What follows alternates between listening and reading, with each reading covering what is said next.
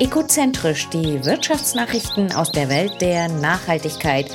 Einmal pro Woche, jeden Freitag.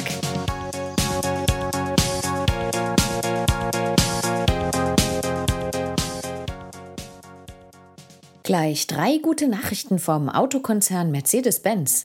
Das Unternehmen hat in dieser Woche mit nachhaltigen Neuigkeiten auf sich aufmerksam gemacht. So will der Autobauer weiter in die Wiederverwertung von E-Auto-Batterien investieren und dazu eigene Recyclingfabriken bauen. Am Standort Kuppenheim entsteht zunächst die Anlage für Deutschland. Später sollen Anlagen in China und den USA folgen. Darüber hinaus kündigte der Konzern auf seiner ersten digitalen ESG-Konferenz an, seinen CO2-Fußabdruck pro Pkw bis 2030 um mehr als die Hälfte gegenüber 2020 zu verringern. Dies soll zu einem großen Teil durch den umfassenden Einsatz von wiederverwertetem Material in der Produktion erreicht werden. Bis 2030 soll der Anteil von Recyclingmaterial pro Fahrzeug auf 40 Prozent erhöht werden. Und auch zum Thema Reichweite und Effizienz kann Mercedes diese Woche einen großen Erfolg vermelden.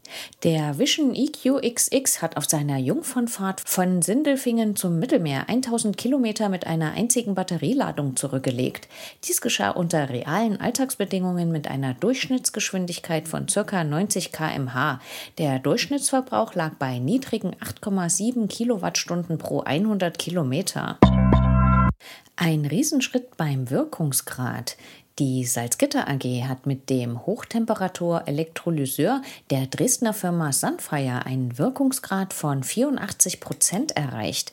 Das ist ein enorm großer Zugewinn im Vergleich zu herkömmlichen Alkali- oder PEM-Elektrolyseuren. Diese erreichen in der Regel Wirkungsgrade von um die 60 Prozent. So habe die Anlage erstmalig 200 Normkubikmeter grünen Wasserstoff pro Stunde produziert.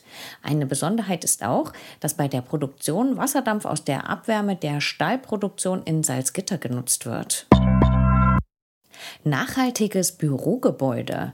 In Düsseldorf entsteht zurzeit ein holzhybrides Bürohaus mit dem Namen The Cradle. Die darin verbauten Materialien sollen im Sinne einer Kreislaufwirtschaft immer weiter verwendet werden. Bei dem Neubau werden bereits nachhaltige Materialien verwendet. So besteht der Kern aus Recyclingbeton. Das Holz für das Gebäude kommt aus der regionalen Forstwirtschaft. Auch eine Photovoltaikanlage für das Dach ist geplant. Mit diesen Eigenschaften reduziert sich der CO2-Ausstoß Ausstoß des Gebäudes um 40 Prozent gegenüber vergleichbaren herkömmlichen Bürohäusern. Bei dem ausführenden Bauunternehmen handelt es sich um die Firma Interboden aus Ratingen. Biogas als Treibstoff in der Landwirtschaft.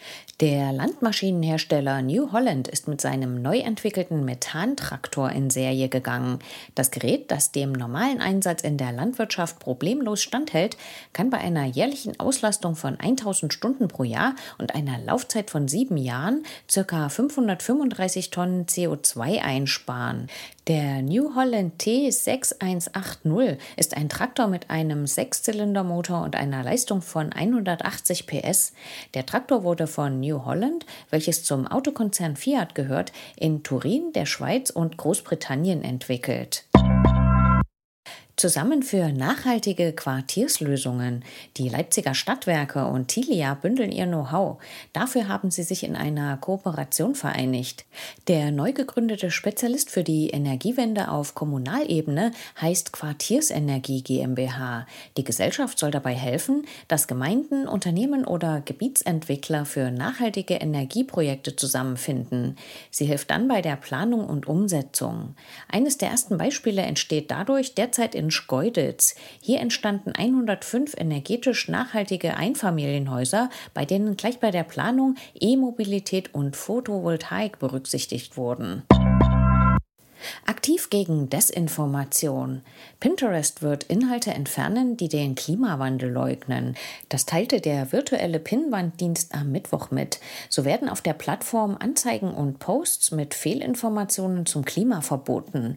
Das Verbot umfasst alle Inhalte, die die Existenz oder die Auswirkungen des Klimawandels leugnen oder die behaupten, dass der Mensch auf die globale Erwärmung keinen Einfluss hat. Auch ungenaue oder falsche Daten oder Darstellungen wissenschaftlicher Erkenntnisse werden werden entfernt. Pinterest hat bereits seit 2016 in mehreren Kategorien unangemessene Inhalte gesperrt. Auch Google gab im Oktober bekannt, keine Inhalte mehr anzuzeigen, die den Klimawandel leugnen.